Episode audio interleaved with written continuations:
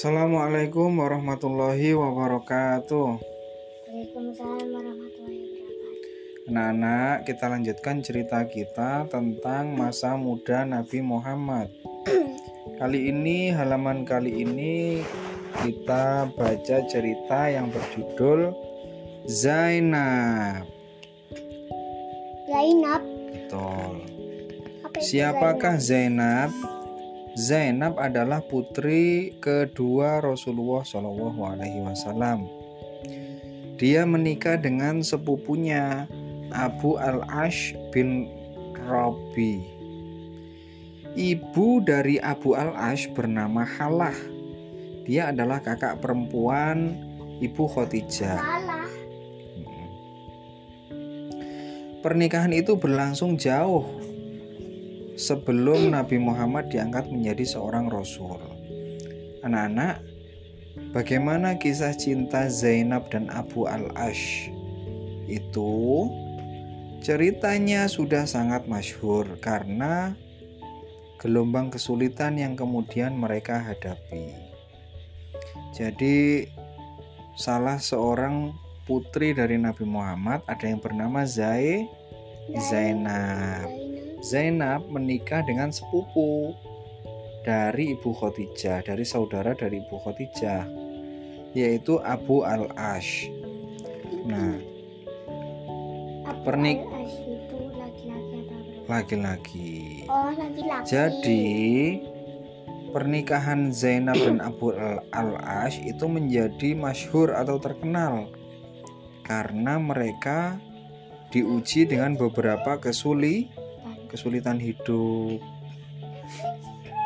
Abu Al-Ash adalah orang yang jujur. Usahanya, bisnisnya maju, dan dia berpeluang menjadi seorang yang sangat sukses dalam berdagang.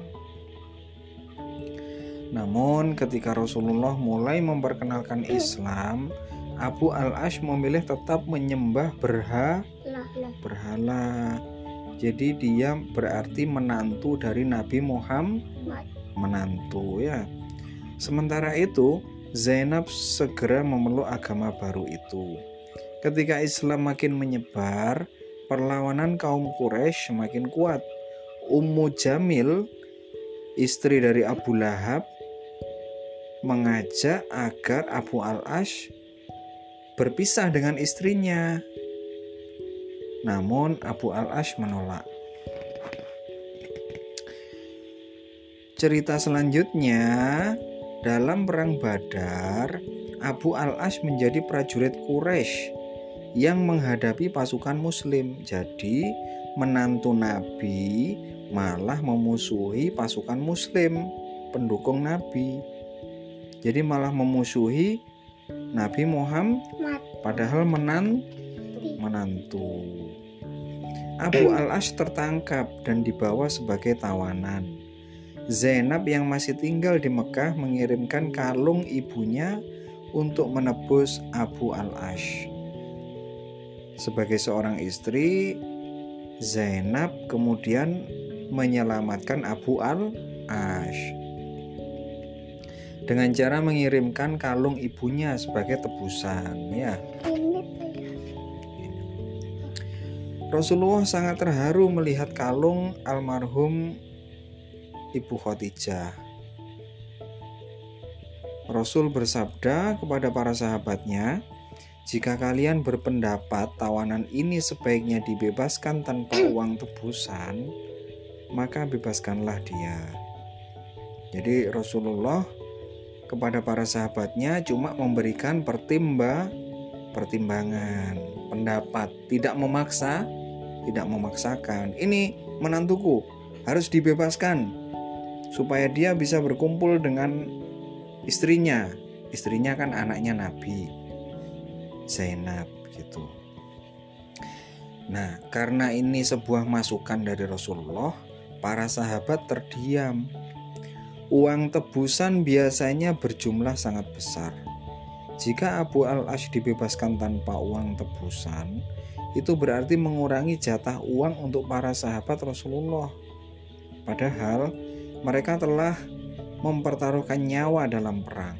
Apalagi saat itu banyak sahabat yang masih hidup serba kekura kekurangan karena kekayaan mereka diambil oleh orang-orang Quraisy ketika mereka hijrah ke Madi, Madinah. Namun para sahabat mengerti bahwa uang bukanlah tujuan mereka berperang. Terlebih mereka tidak ingin melihat Rasulullah berduka, memikirkan perasaan putrinya. Para sahabat pun segera membebaskan Abu al-Ash. Allah kemudian melarang pernikahan antara wanita muslim dengan seorang kafir. Mengetahui hal itu, Zainab pun meninggalkan Abu al-Ash dan pergi ke Madinah untuk bergabung dengan ayahnya. Tentu, Zainab dan Abu al-Ash amat menderita karena harus berpisah. Namun bagi Zainab, perintah Allah berada di atas keinginan priba pribadi. Jadi meskipun kakak Zainab dengan Abu Al-As itu saling menyayangi, aku masih mencintai Zainab kata Abu Al-As dan Zainab masih menyayangi Abu Al-As sebagai suaminya. Tapi karena Zainab itu seorang yang mengikuti ajaran dari Rasulullah untuk bersyahadat dan sholat ya dan zakat dan zakat maka Abu al As yang nggak mau diajak sholat nggak mau diajak beriman kepada Allah. Allah dan Rasulullah ditinggal ditinggalkan lebih mendahulukan perintah dari Nabi Muhammad. Nabi Muhammad. Namun bagi Zainab perintah Allah berada di atas keinginan pribadinya. Abu al-Ash pun membiarkan Zainab pergi. Meskipun Abu al-Ash sangat mencintai istrinya itu. Untuk anak-anak ketahui, Abu al-Ash masuk is masuk Islam. Suatu ketika, kafilah dagang Abu al-Ash dicegat pasukan muslim. Abu al-Ash memohon bantuan Zainab di Madinah. Saat itulah Abu al-Ash kemudian memeluk Islam. Mereka yaitu Abu al-Ash dan Zainab kemudian dikaruniai seorang putra bernama Ali yang wafat ketika bayi dan seorang putri bernama Umamah. Gitu ya ceritanya tentang kakak Zainab. Umamah. Umamah berarti cucu dari Nabi Muhammad. Ya. Oke. Kita lanjutkan ke halaman berikutnya. Rukoyah dan Ummu Kulsum.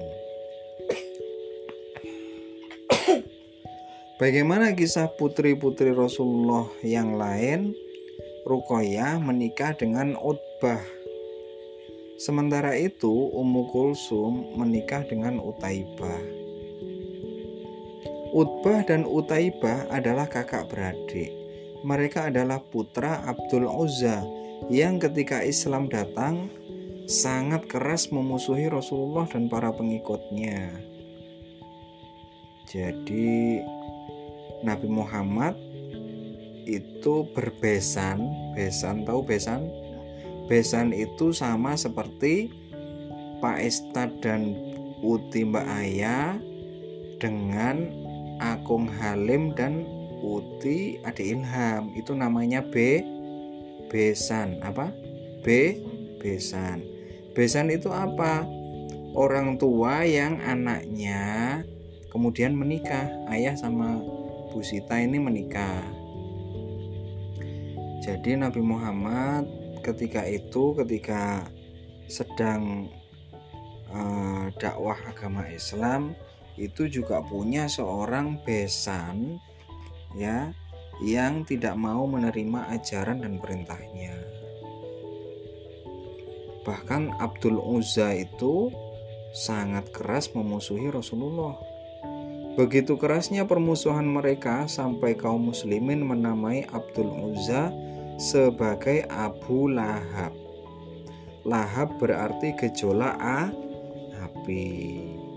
Jadi dalam surat Abu Lahab itu ada suratnya kan jadi nama asli dari Abu Abi Lahab adalah Abdul Uz Uzza. Jadi seorang hamba dari berhala yang bernama Uz Uzza Lata Uzza. Itu nama-nama berhala dari orang Mekah dulu. Anak-anakku ketika Rasulullah mulai mendakwahkan Islam Rukoyah dan Ummu Kulsum jadi amat menderita. Hampir setiap hari ibu mertua mereka Ummu Jamil selalu mencaci maki dan menghina Rasulullah. Mencaci maki apa itu mencaci? Mencaci maki itu menjelek-jelekan. Kamu ini ayahmu itu bagaimana sih? Sudah nggak waras ta? Sudah gila ta? Jadi dulu ketika seorang nabi mengajarkan perintah-perintah berasal dari Allah, itu selalu dituduh dengan orang gi orang bodoh atau orang gi gila. Gitu ya. Ummu Jamil adalah adik Abu Sofyan yang memimpin penindasan terhadap kaum muslimin. Ummu Jamil semakin tidak kuasa menahan marah melihat kesabaran Rukoyah dan Ummu Kulsum. Walau dia selalu menyumpah serambahi Rasulullah di depan mereka setiap kali ada kesempatan. Kemarahan itu pun segera mencapai puncaknya. Kata Ummu Jamil kepada ketua kedua putranya, Utbah dan Utaibah begini. Kalian segera berpisah dengan mereka. Ceraikan saja mereka. Usir mereka dari sini jadi disuruh mengembalikan kepada orang tua orang tuanya. Gitu. Jadi Nabi dimusuhi juga oleh uh, B Besan. Utbah dan Utaibah yaitu suami dari uh, Rukoyah dan Ummu Kulsum lalu menceraikan keduanya. Laki-lakinya, suaminya menceraikan istrinya. Sesuai dengan janji kaum kafir, Utbah dan Utaibah dinikahkan dengan dua putri seorang yang kaya dari Quraisy, yaitu Abu Uhaihah. Abu Uhaihah. Sementara itu Rukoyah dan Ummu Kulsum yang diusir kembali ke rumah orang tua mereka sambil bersedih. Jadi dikembalikan tapi dengan cara tidak tidak bah tidak baik. Udah kamu pulang saja sana gitu. Padahal kalau mau berpisah dengan baik baik ayo kita berpisah. Kamu saya kembalikan kepada orang tuamu. Aku tak ngomong kepada orang tuamu gitu seharusnya. Sudah tentu kita dapat mengerti betapa hancurnya hati Rasulullah dan Ibu Khadijah melihat kedua putri mereka diperlakukan secara semena-mena. Namun, Maha Suci Allah yang kemudian memberi jodoh yang lebih baik. Rukoyah kemudian menikah dengan Osman bin Affan, salah seorang sahabat besar. Rukoyah sempat ikut hijrah ke Habasyah dan Madinah namun ketika Rasulullah baru pulang dari perang Badar, beliau menemui Rukoyah telah wafat. Beliau kemudian menikahkan Utsman bin Affan dengan Ummu Kulsum. Namun tidak lama kemudian Ummu Kulsum juga wafat menyusul kakaknya. Kedua putri Rasulullah ini wafat tanpa meninggalkan keturu tanpa punya tanpa punya anak keponakan Ummu Jamil. Untuk anak-anak ketahui ya, Ummu Jamil atau istri dari Abu Lahab tadi itu mempunyai seorang keponakan wanita bernama Romlah. Dia adalah putri Abu Sufyan, kakak Ummu Jamil. Romlah yang kelak lebih dikenal dengan nama Ummu Habibah lalu memeluk Islam. Bisa kalian bayangkan betapa Ummu Jamil itu sangat marah mendapati banyak kaum muslimin yang justru berasal dari keluarganya sendi sendiri. Selesai. Jadi di buku dua ini menceritakan tentang masa muda Nabi Muhammad.